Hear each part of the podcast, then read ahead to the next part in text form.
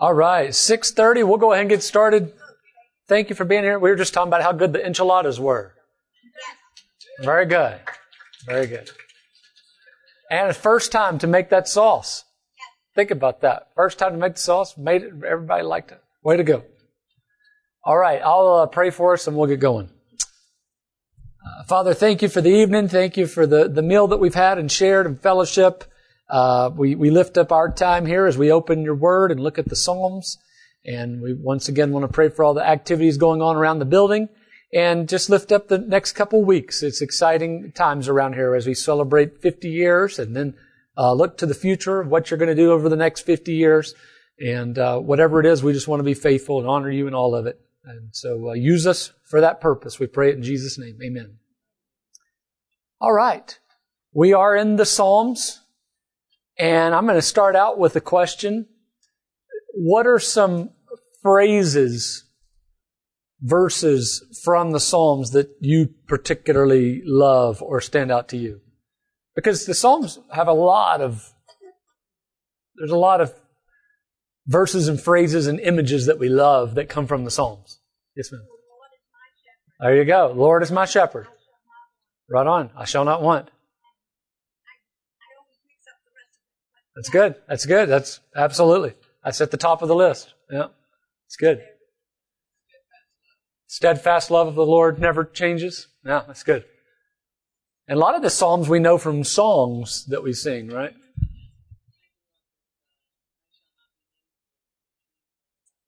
Okay. Somebody else uh, came up to me on Sunday and was singing that. I'm not sure I've ever heard that one. I shall not be moved. Holy good. I was looking to see if he was here tonight. He sometimes is here, the guy who was singing. I guess not. Any others that stick out to you? Yeah, create in me a clean heart. Renew a steadfast spirit within me. Take not your Holy Spirit from me. Restore unto me the joy of your salvation. Renew a right spirit within me. Yeah, I know a lot of them from the way that I learned them from Psalms. Yeah, yeah. Right on. Any other that come to mind? Phrases, themes, images? Yeah. Lifter in my head. Yeah. Rock. Right. Absolutely. Absolutely. It's poetry. And I think a lot of times we kind of, most, many of us are not big poetry people, but 25% of the Bible is poetry. And so if we're going to be serious about the Bible, we got to be somewhat interested in poetry, right? Um, here's some that, here's some that I wrote down. The Lord is my shepherd. Your word is a lamp to my feet and a light to my path. Uh, you knit me together in my mother's womb. Delight in the Lord and he will give you the desires of your heart. Be still and know that I am God. The earth is the Lord's and everything in it. Create in me a clean heart. I have hidden your word in my heart that I might not sin against you. May the words of my mouth and the meditation of my heart be pleasing in your sight. Even though I walk through the valley of the shadow of death, unless the Lord builds the house, the builders labor in vain. And of course, lots of others. Um, let me ask this question. I mentioned on Sunday the idea of praying the Psalms. It's something we've talked about before. I'm just curious if that's something anybody does or has tried since Sunday, or anybody willing to share if that's a helpful discipline that you you utilize.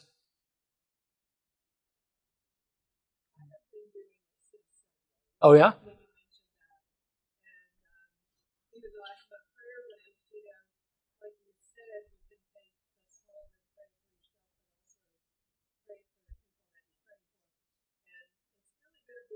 Oh, good. Yeah. Thanks for sharing that. Thank you for sharing that. Have you been going through particular psalm? Just start with one? Yeah. Yeah. Well, way to go. I've heard of some people who will, I'm trying to think how it works. Some of you may know better than me. It's like, you know, one through 30 days of the month. And then each day, like day one, you read one and six and that kind of thing. Read, and then by the end of the month, you potentially have read them all. So there's different there's different methods and systems, and not one right way. Any other thoughts on that? Praying the Psalms? Okay. So, as we said, a lot of the Bible's poetry, the Psalms, longest book of the Bible. So, understanding some poetry is important if we're going to be people who read the Bible and take it seriously. So I made the argument. One of the ways to read and make sense of it is to recognize these different types of Psalms. And as I mentioned on Sunday, they're not hard and fast categories, but I think they're helpful categories, patterns. And by the way, I was talking to my kids, isn't this the way that we've pretty much learned everything? You know, I was asking them, in your school, when you learn, do you learn pat- patterns, classification? It's like, when you think about it, that's, that's a lot of what education is. Learning different groups, classifications, that kind of thing. And then you see patterns, association, yeah. And then you see patterns. This is the normal pattern. And then you learn when there's a break in the pattern. Oh, this is fascinating. There's a break in the pattern. So, uh, I'm going to go through the types of Psalms and you're welcome. I changed up the Psalms. So we'll use different Psalms tonight than the ones we use on Sunday. So you'll hear me say different things tonight. All right. So the first one is praise Psalms. I'm going to skip the wisdom. To be honest with you, there's not a ton of wisdom Psalms. There's a ton of wisdom literature in the Bible, not a ton of wisdom Psalms, and different people classify them differently. But there's a lot of praise Psalms. So we're going to talk about praise Psalms. They're pretty common. And the praise psalm we're going to look at is Psalm 8. It's one we're very familiar with, I think.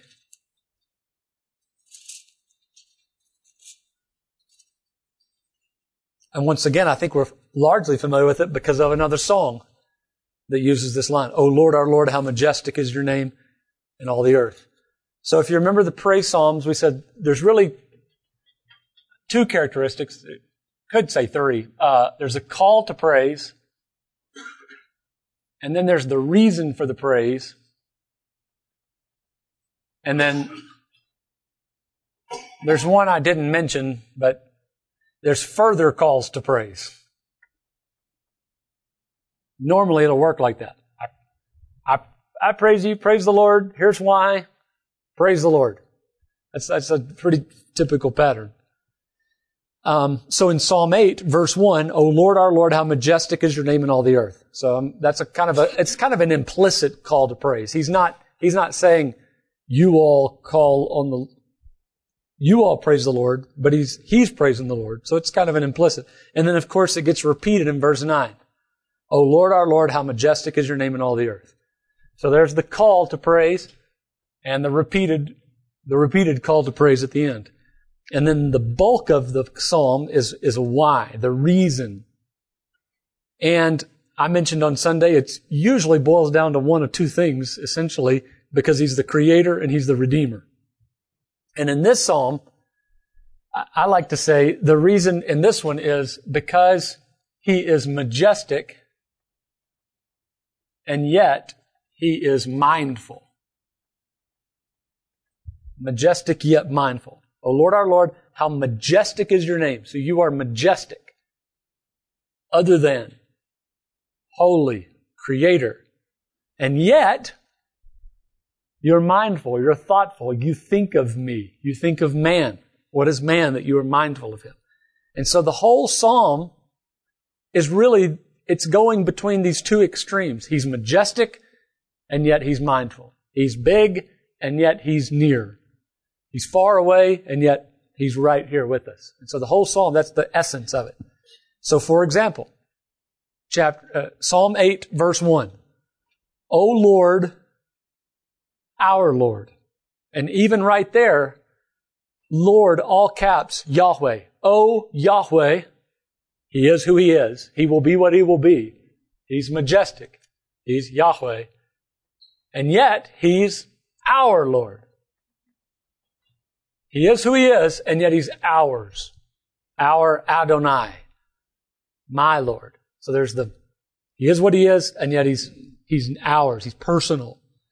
Uh, chap, uh, verse 3. Actually, uh, let's look at verse 1. Lord, how majestic is your name in all the earth. You have set your glory above the heavens.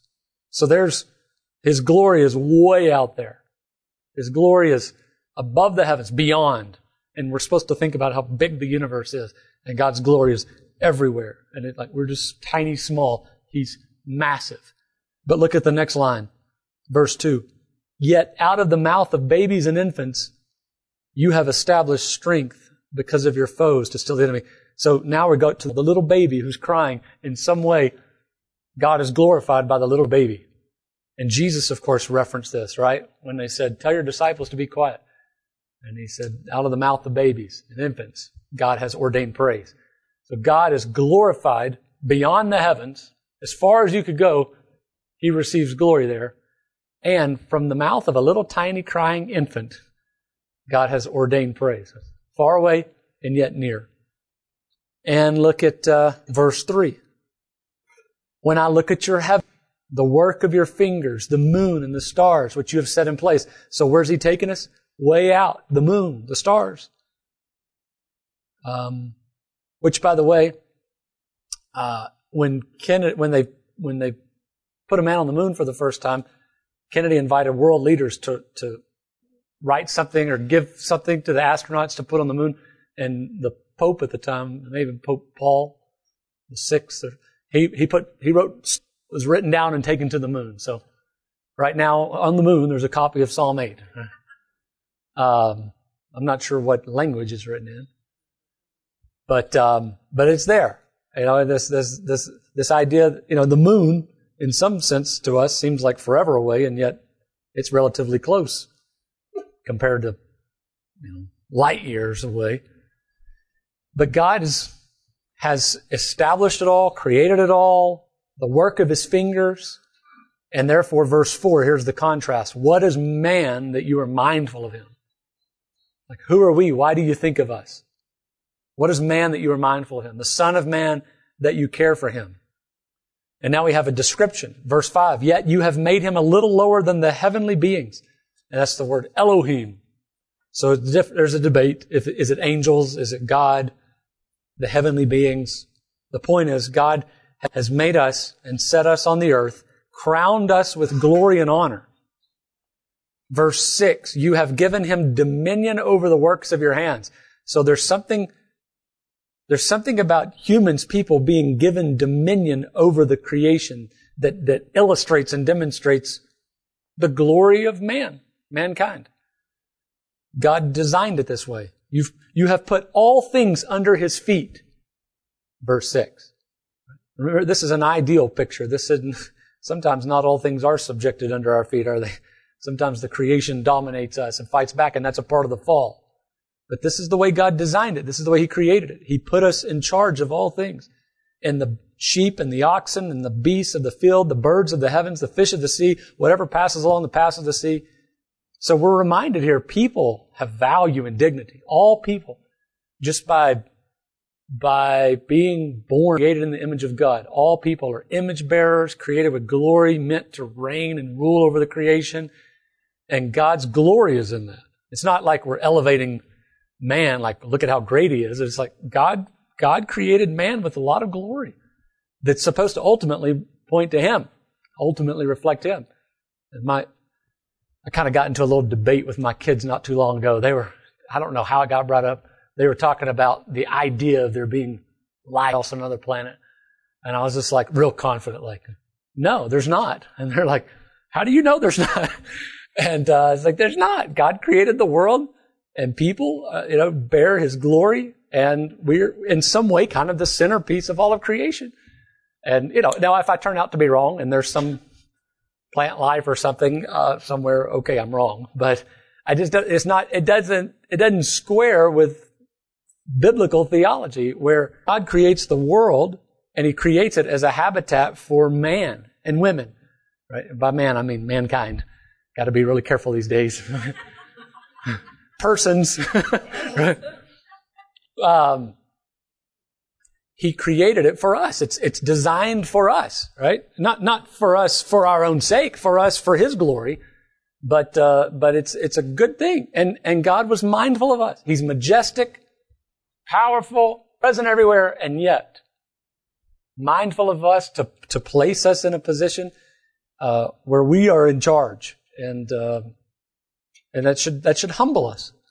Now, one question that's always good to ask is, you know, okay, as Christians, how do we read this? Right? Because this is a psalm that's old, and at the time it was written, there weren't followers of Jesus per se. So as followers of Jesus, how do we read Christians? Is there a Christian take on it? And, you know, I would point out a couple of ways.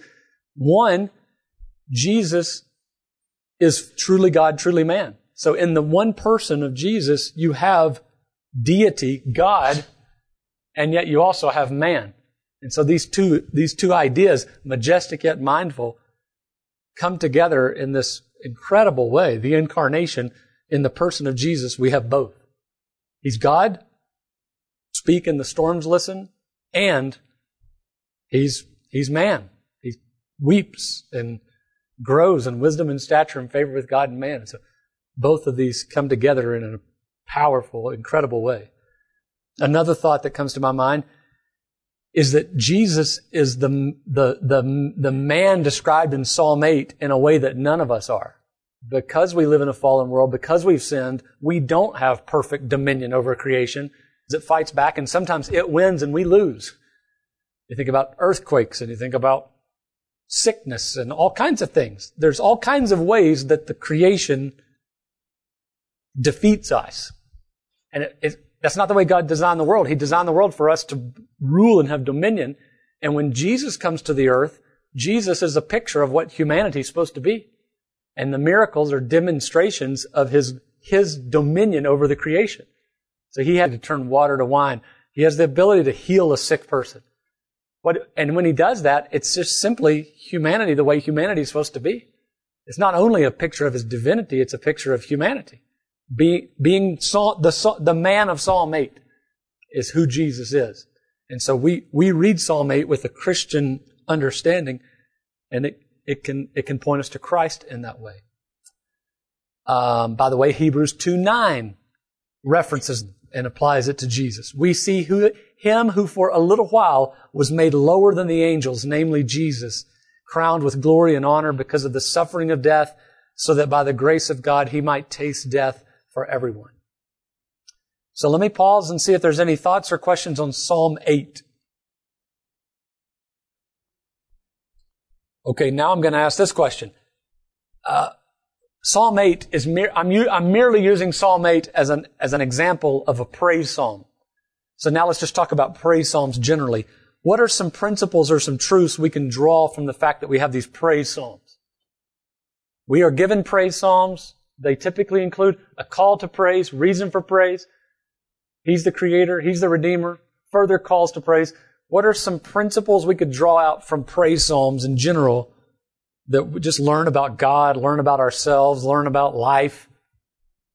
What do you think?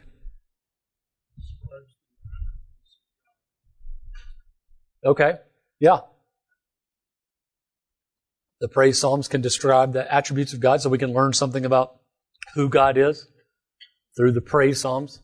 Yeah, that's good. Any other thoughts about what we can learn just in general from praise psalms? Yeah, that's good. Learn how to praise. Because we're so arrogant, we think, I know how to do this. or I'll just do it in my own way. Or I'll just be real creative. No, God has shown us how. Just do it the way He says. And teach yourself and discipline yourself to worship Him the way He wants to be worshiped. It's good.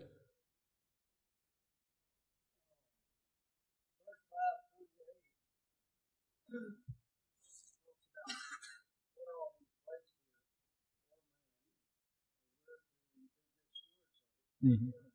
Yeah.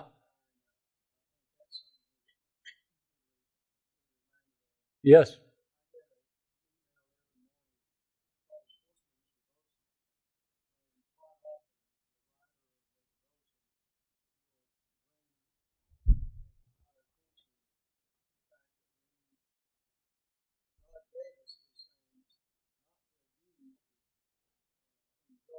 Right.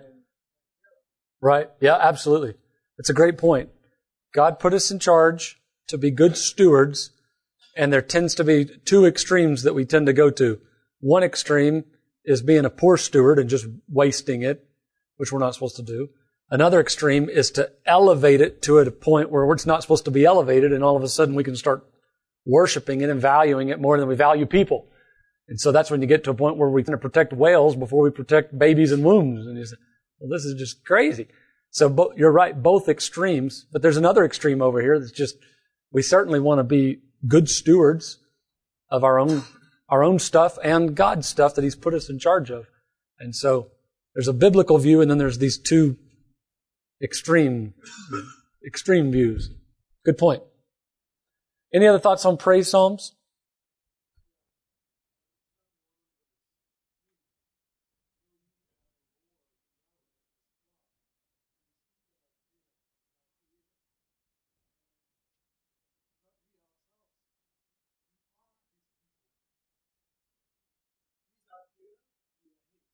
Mm.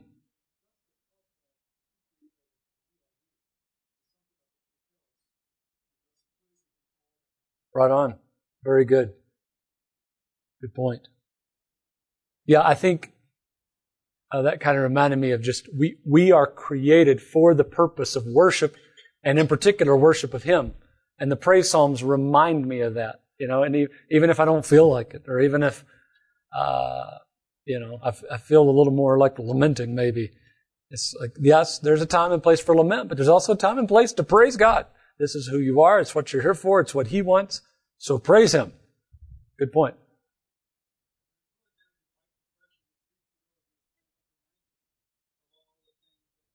Yeah.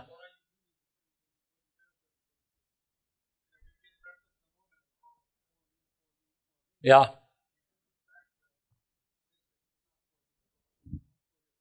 Yeah, right on.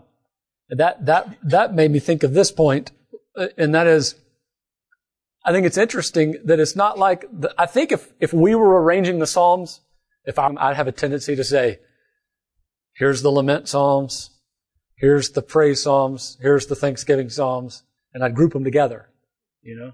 But in the book of Psalms, they're laid out, or it's like you might get a lament and then the, the turn the page and you might get a praise. And it's a good, it, I think there's something about that, the way, the way they're put together, um, which can be helpful to remind me that it's that there is there, sometimes I need to just praise God right now, and this is what you're created for.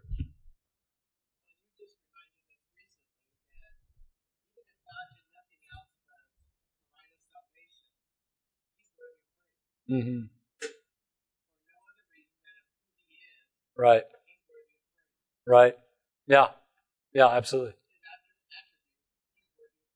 Right. Yeah. Right. Right, right, right, yeah. And then when you throw in that he is mindful, wow. If I if I if I get this, he's worthy just because he's majestic, just because he is who he is. Therefore praise him. And then when I factor in, and he's mindful, he's creator, and yet he's we are his people and he cares for us. Wow. Okay, good stuff. Any other thoughts on any of that?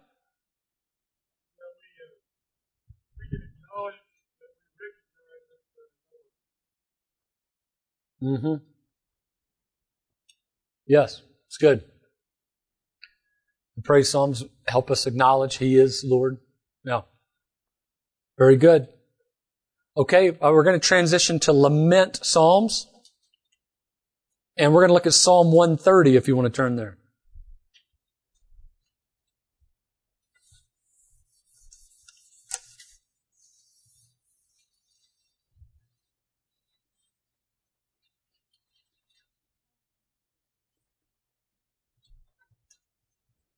Psalm 130.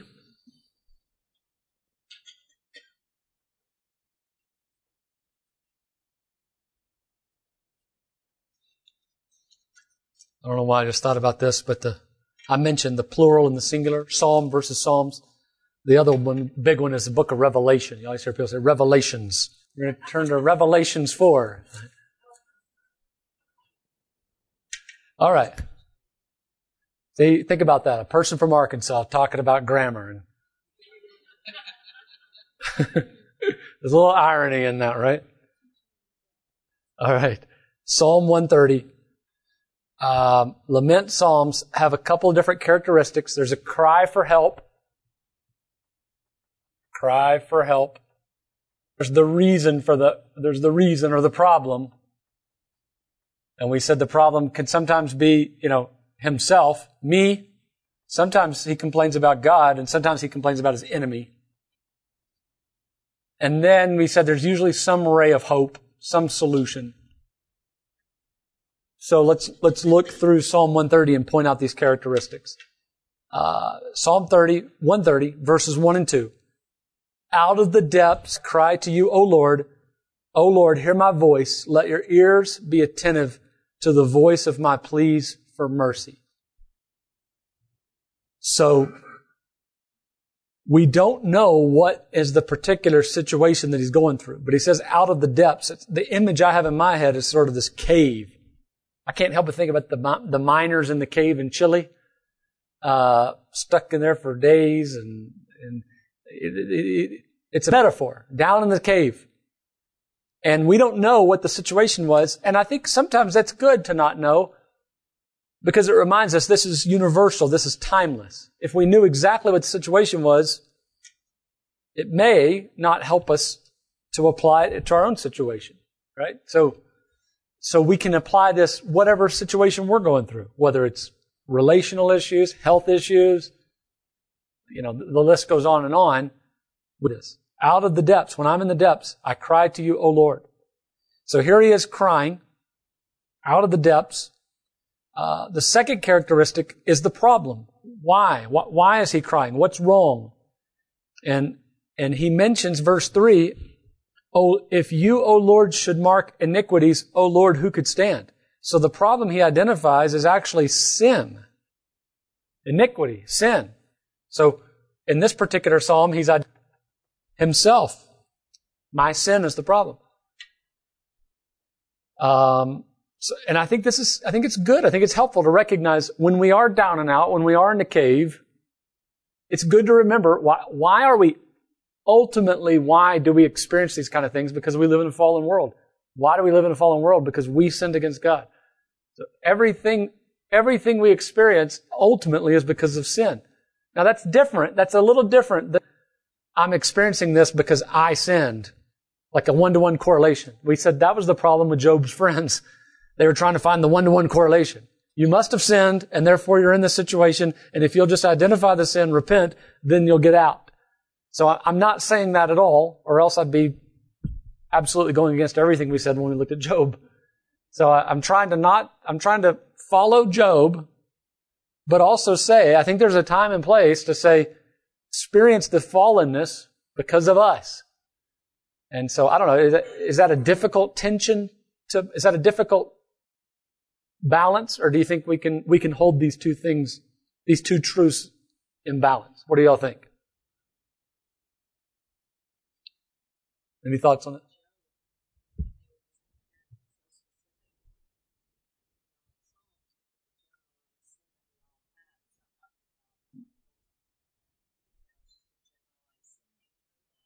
Right.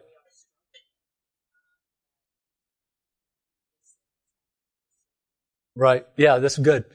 Uh, if you should mark iniquities, he's talking generally here about iniquities. He's not necessarily talking about a specific sin, which I do think Job's friends were like, you, you must have done something in particular.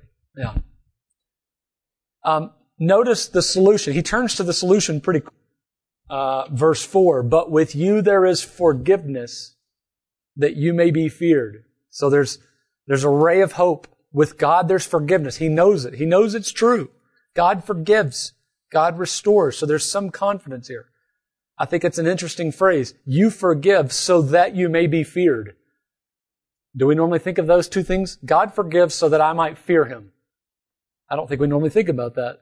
Right? How, would you explain that to someone? God forgives you so that you'll fear Him. Yeah, respect, honor.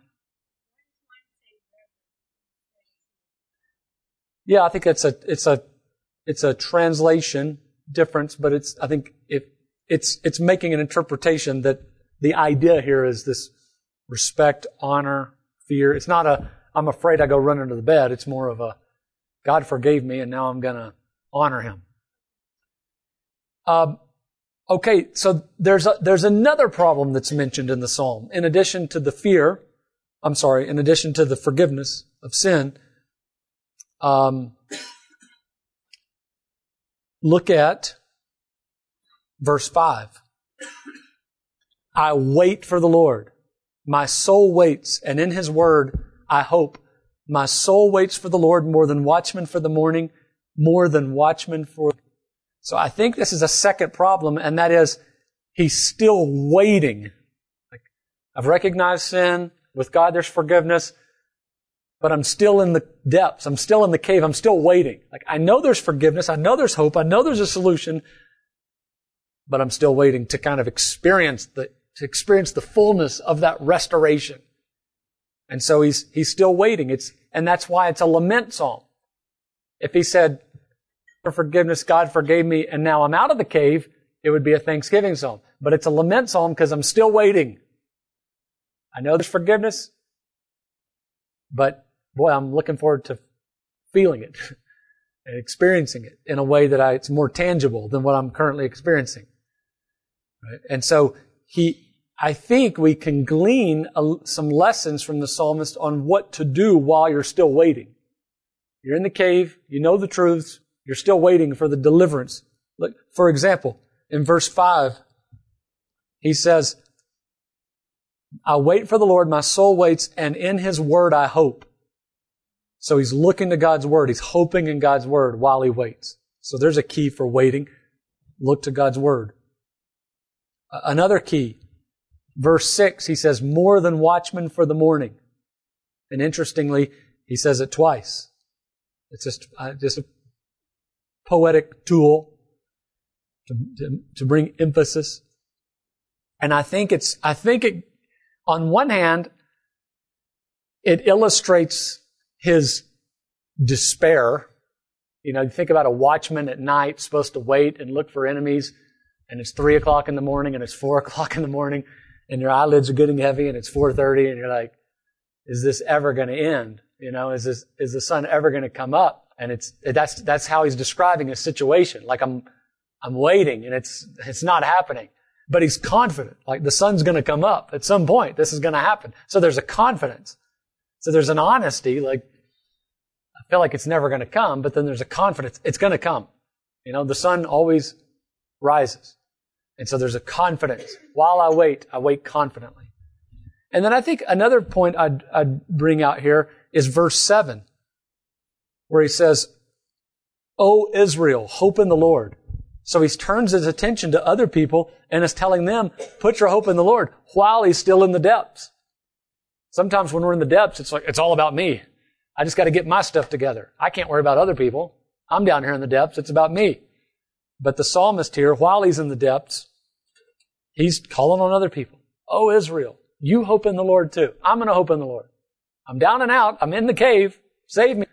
And at the same time, he's doing evangelism and telling people to put their hope in the Lord. So I think we, I think we learned some lessons of how to wait while we're in the cave, while we're in the depths. Uh, any thoughts about Psalm 130? Anything that we've talked about here? All right, let me ask this question.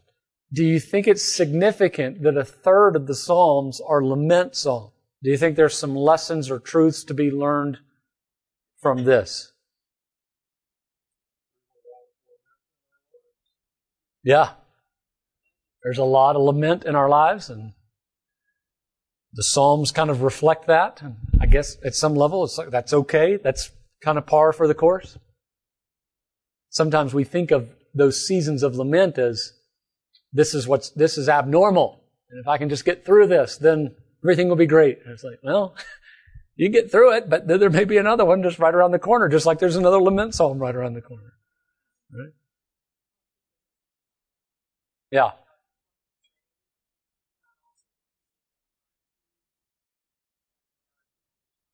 Yeah.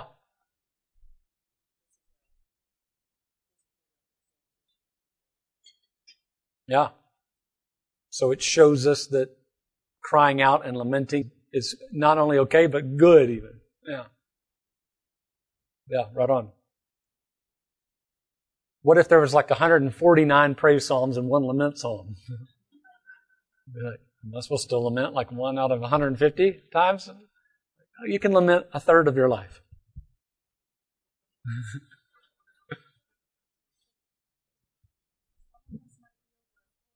Over quota, yeah, that's true.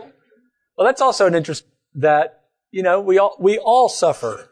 Everybody suffers just as a living in this world. But there are people who suffer more than others, and some people really go through a lot of tragedy in their lives. And um, that's a good that's a good thing to know and be reminded of and recognize that.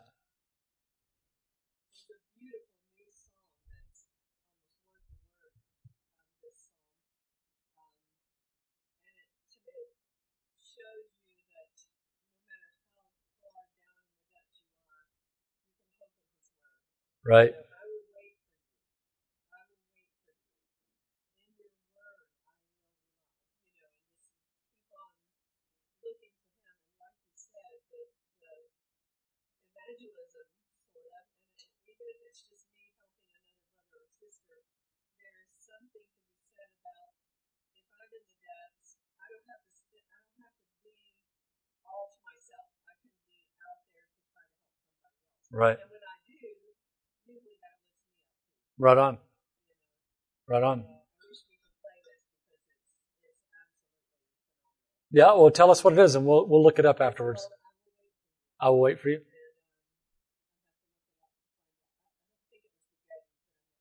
Okay. Very good. Very good. Yeah, thank you for sharing that. Wait for you. We'll we'll all look it up after the class, right? All right. Um, yeah. What, what's the? I, I just kind of uh, the answer is kind of implied in the question, but what's the significance that? I think all of the lament psalms at some level at least have some line of hope. None of them are like 100% lament. They all have some. What, what, what's the significance there for us?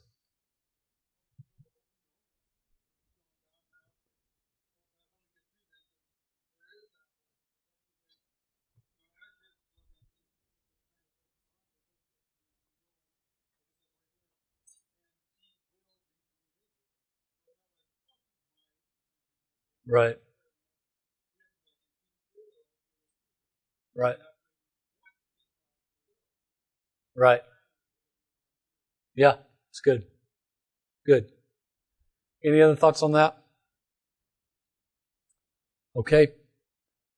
We're going to transition to a Thanksgiving psalm. We're going to look at Psalm 30.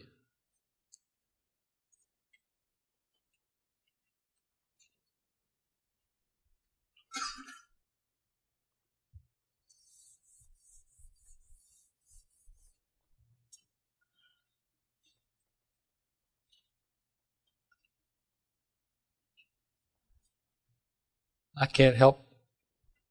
Think Thanksgiving. I just think turkey and dressing. That's what Thanksgiving is. All right. As I mentioned on Sunday, I mentioned again, Thanksgiving Psalms are sort of a combination of these two. It's a praise, but it's a specific type of praise. Praise because I was in a situation where I lamented, but then God heard me and rescued me, and so now therefore I'm praising Him. So it's kind of, in some ways, you could put it as a subcategory of praise psalms. And that, that is an illustration of how these categories are not hard and fast. But notice the call to praise in verse 1. I will extol you, O Lord, for you have drawn me up and have not let my foes rejoice over me. Um, so I will extol you. I will praise you. Notice the reason, verse 2. O Lord my God, I cried to you for help and you have healed me. So that's how you know it's, it's, it's not a lament because it's in the past tense. I cried, past tense. You have healed. So he's at a point now where he's been healed. And the indications or one of the characteristics of this Thanksgiving psalm is to kind of ask the question, what happened? And sometimes we know, sometimes we don't know, sometimes it mentions it, sometimes it doesn't. But this particular psalm, I like it because it tells us what the problem was that got him into the cave that he's now glad that he's out of. Look at verse 6. As for me, I said in my prosperity, never be moved. By your favor, O Lord, you made my mountains stand strong. You hid your face. I was dismayed. So he apparently got to a point where he was arrogant. And he said, I shall never be moved. He kind of put himself in God's position. And then God knocked him down. But then God raised him back up. And now he's praising God and writing this psalm because God brought him back up. Now, we believe it's a psalm. You look at the title, it says a psalm of David. There's two places where David really messed up in his life. I'm sure there were others, but there's two that are recorded that we know of that are classic. The first one, of course, is with Bathsheba. So is it possible that this is a reference to that?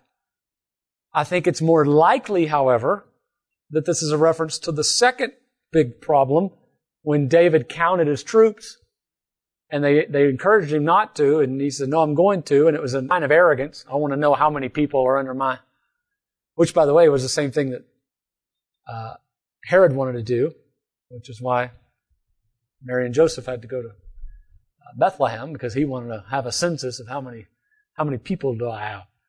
Um, so David counts the troops. As a result, God kills 70,000 of his troops. 70,000. What if you were responsible for the 70,000 people? And then David interceded and asked for God to have mercy. And God did. And God said, I want you to build an altar in this place. So he did. And the altar, the place became the place of the temple. And then notice the title of this, the heading of this psalm, Psalm 30, a psalm of David a song at the dedication of the temple. Perhaps as they're dedicating the temple for the first time when it's built, they're looking back and remembering the history of the temple, why it was built here, the altar that was built, David's sin. Perhaps there's something here to, that's like, here we have this big temple, glorious temple, and we might be inclined to be kind of big on ourselves, full of ourselves, right? We got the temple. We got God. And they're reminding themselves through this psalm, David thought like that before and go well for him. And that's how, that's why we have a temple in this particular place.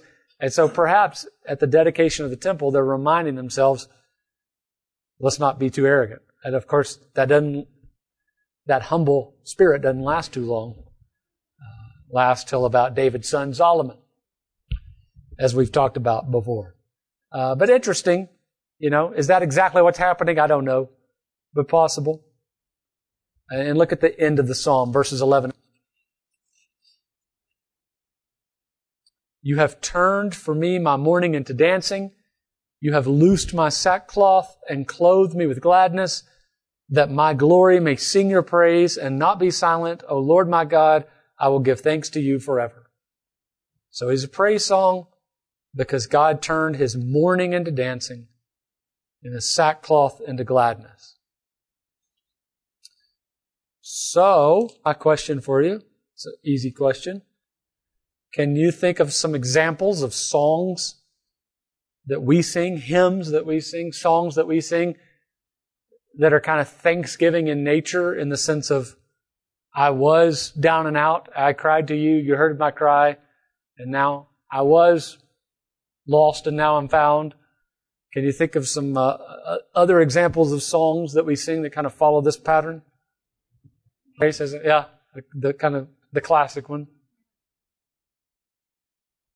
Any others come to mind?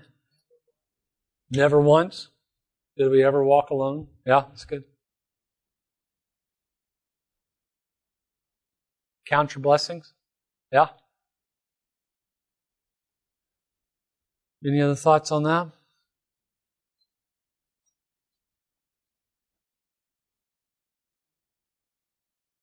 Okay. I'm going to transition. Everybody's thinking through songs in their head? Well, if you think of one, just shout it out. I'm going to keep, I'm going to transition. We're going to go to kingship psalms.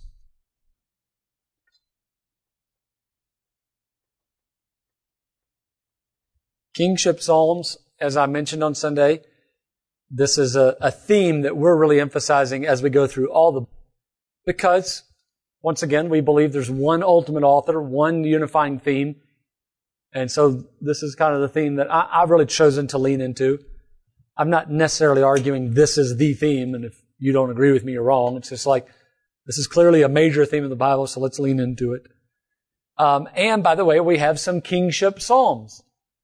And some of those kingship psalms emphasize just God's the king.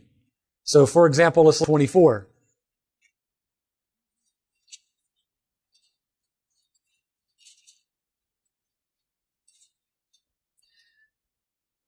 Notice it's, it's just largely about the fact that God's the king.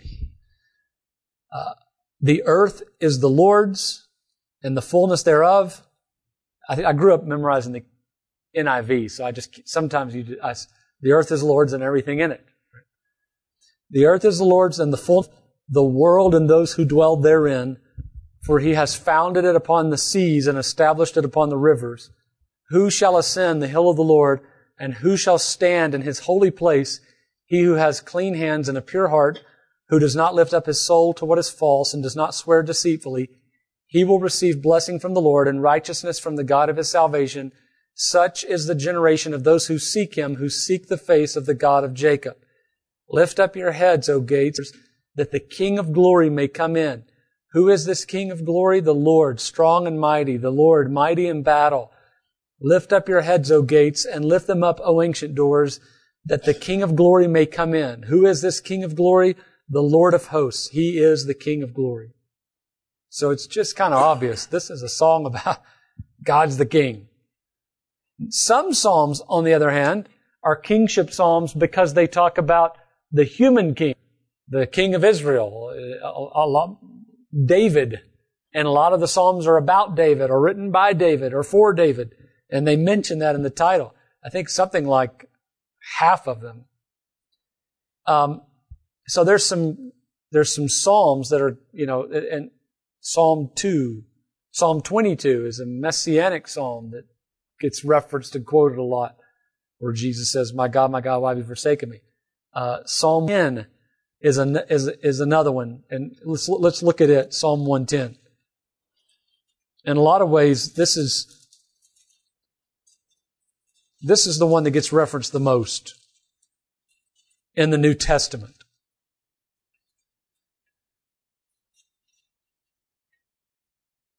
Psalm 110 something like 27 references from the Psalm in the New Testament.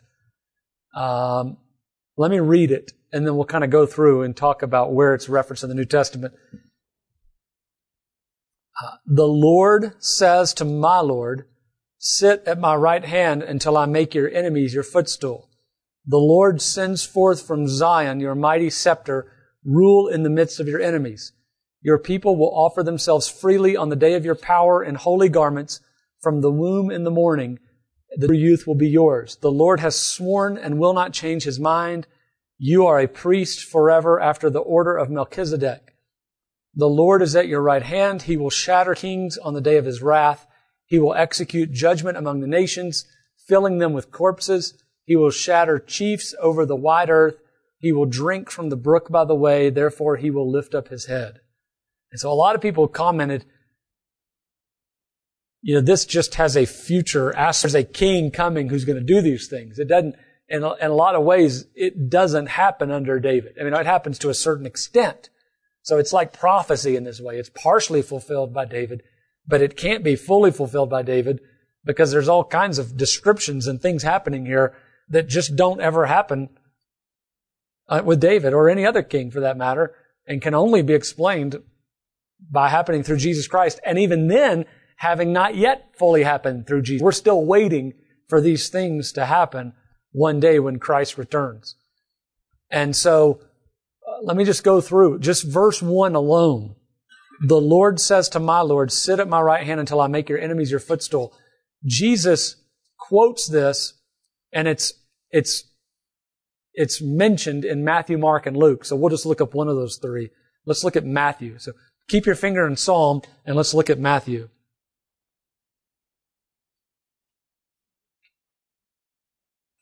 Matthew 22.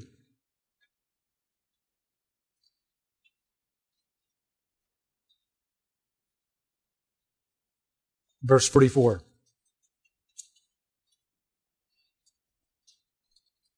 Actually, I'm going to start reading in verse 41.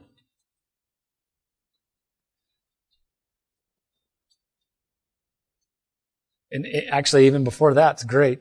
Where do I start? On these two commandments depend all the law and the prophets. Which two commandments? Love, love God, love your neighbor.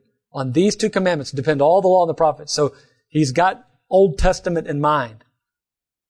Now verse 41. Now while the Pharisees were gathered together, Jesus asked them a question, saying, What do you think about the Christ? Whose son? They said to him, The son of David. He said to them, How is it then that David in the Spirit, by the way, let's just pause there. David in the Spirit. What's he talking about? David writing under the inspiration of the Holy Spirit, right? How is it then that David in the Spirit, writing under the inspiration of the Holy Spirit, calls him Lord, saying, The Lord said to my Lord, right hand until I put your enemies under your feet. And then Jesus interprets it. If then David calls him Lord, how is he his son? And no one was able to answer him a word, not from that day did anyone dare to ask him any more questions.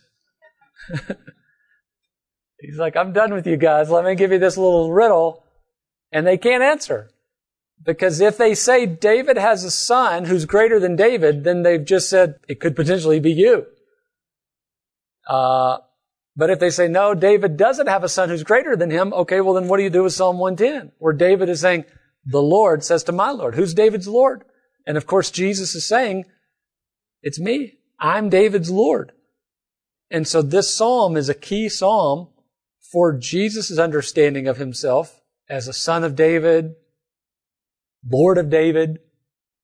It gets, like I said, quoted very similar. I mean, it's a, a little different you know, when you read them, they're slightly different, but they quote the verse.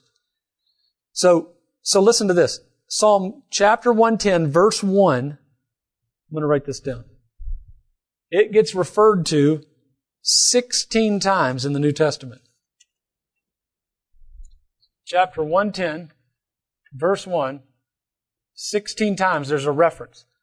Three of those to this Jesus saying, quoting, the Lord said to my Lord. The rest of them are all references to this whole idea of seated at the right hand with the enemies under the feet. Let's go back to Psalm 110.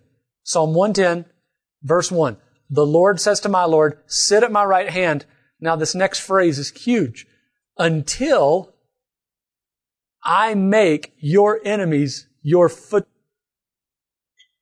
So Jesus seated at the right hand of the Father until the Father puts all things under him. He's seated at God's right hand and all the enemies are under him and he's the ruler, the king over all. Listen to the references in the New Testament to this concept. Because it's all throughout the New Testament, 13 times. And that all comes from Psalm 110 verse 1. Hebrews 1.13 to the angels has he ever said, sit at my right hand. Matthew 26, 64, you will see the Son of Man seated at the right hand of power. Ephesians 1.20, seated him at his right hand in the heavenly places. Colossians 3.1, seek the things that are above where Christ is seated. Hebrews 1.3, he sat down at the right hand of the majesty on high. Hebrews 8.1, one who is seated at the right hand. Hebrews, he sat down at the right hand of God. Hebrews 12:2, he is seated at the right hand of the throne of God. Hebrews 10:13, waiting from the time until his enemies should be made a footstool for his feet. 1 Corinthians 15:25, for he must reign until he has put all his enemies under his feet. Ephesians 1:22 and he put all things under his feet and gave him his head over all things to the church. Hebrews 2:8 put thing in subjection under his feet. 1 Peter 3:22 who has gone into heaven and is at the right hand of God with angels, authorities, and powers having been subjected to him. So I'm just trying to highlight and emphasize a theme that runs throughout the New Testament that all comes back. Psalm 110 verse 1, a very key verse, a very key psalm that, that produces a lot of theology and content for the New. All right, I'll, I'll pause there. Any thoughts or questions on any of that? Okay. Verse 3 Your people will offer themselves freely on the day of your power in holy garments. From the womb of the morning, the dew of your youth will be yours. Revelation 19:14 I think has this verse in mind. The armies of heaven arrayed in fine linen, white and pure, were following him on white horses. A lot of the imagery from Revelation comes from the Old Testament. Verse 4 the Lord has sworn and will not change his mind. You are a priest forever after the order of Melchizedek. That verse is going to get referenced nine times. Eight of them from Hebrews, one of them from John. John 12, 34. Verse 5 is going to get referenced twice in the New Testament. Verse 6 is going to get referenced Revelation 19. So there are certain kingship psalms that clearly point to Christ. Psalm 110 is one of them. But really, I made the argument on Sunday we should be reading all of the Bible with some view of Christ in mind. You know, whether it's lament psalms, thanksgiving psalms, we, we read the Bible as Christians. That doesn't mean that we can't understand the original context. It doesn't mean the original context is unimportant. It's very important. Uh, but we we read all of the Bible through the lens of we're Christians. What else? Um, so let me just. This is the final question. Why is it important that we read the Bible as Christians, that we consider all of the Bible in relationship to Jesus, as it relates to Him. Any thoughts on that? Yeah.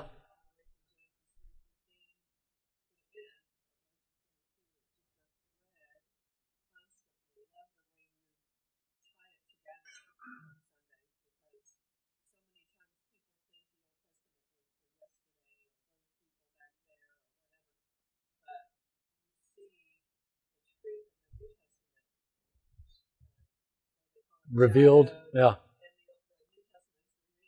Right. Concealed in the Old Testament, revealed in the New. Yeah. Right on. Yeah, that's a good point. One big storyline. If we one author, if we believe God's the ultimate author, there's going to be continuity. And what's the center piece or center message of the, the story? We, we believe it's Christ. And so I, I agree with you. Sometimes we just think, well, it's either just in the past or there's just a, a principle to be gleaned and that's it. And there's certainly principles, but it's also, there's more. Any other thoughts on why it's important to read the whole Bible? Relationship to Jesus.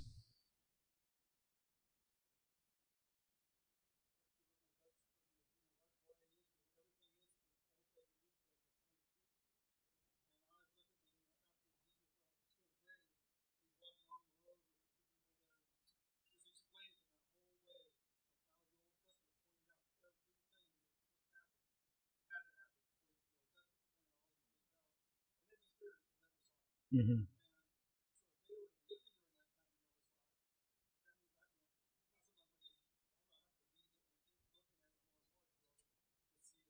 Yeah.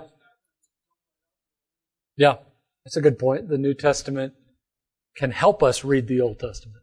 And I, there are things that I would never catch or see in a lot of ways. Like, I, I, I, would we have got all that from Psalm 110 verse 1 if the New Testament wasn't telling us all that? Probably not. Good thought.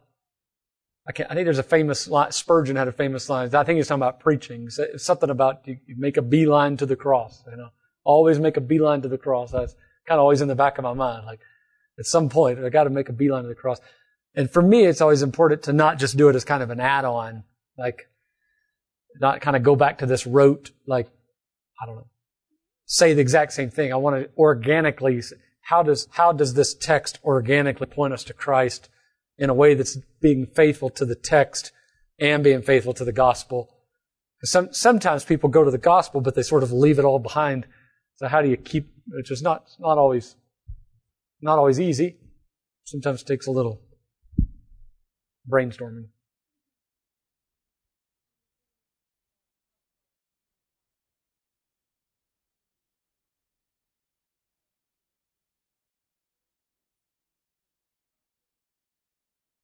Right.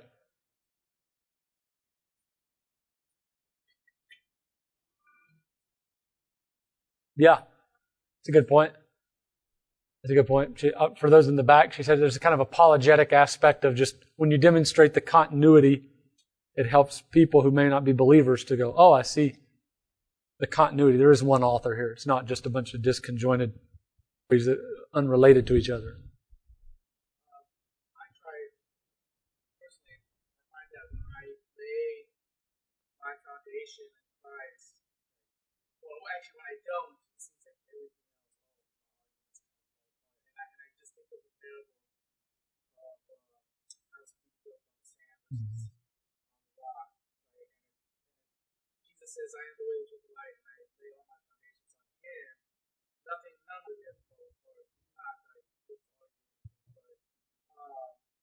Yeah, I just everything else doesn't seem like it's stick to stand. Yeah. yeah yeah, yeah, good point. He's the He's the center of our faith. And so we, we better be viewing everything through the lens of, of Christ. Yeah, good point. Okay, any other thoughts, questions? Anybody willing to pray for us?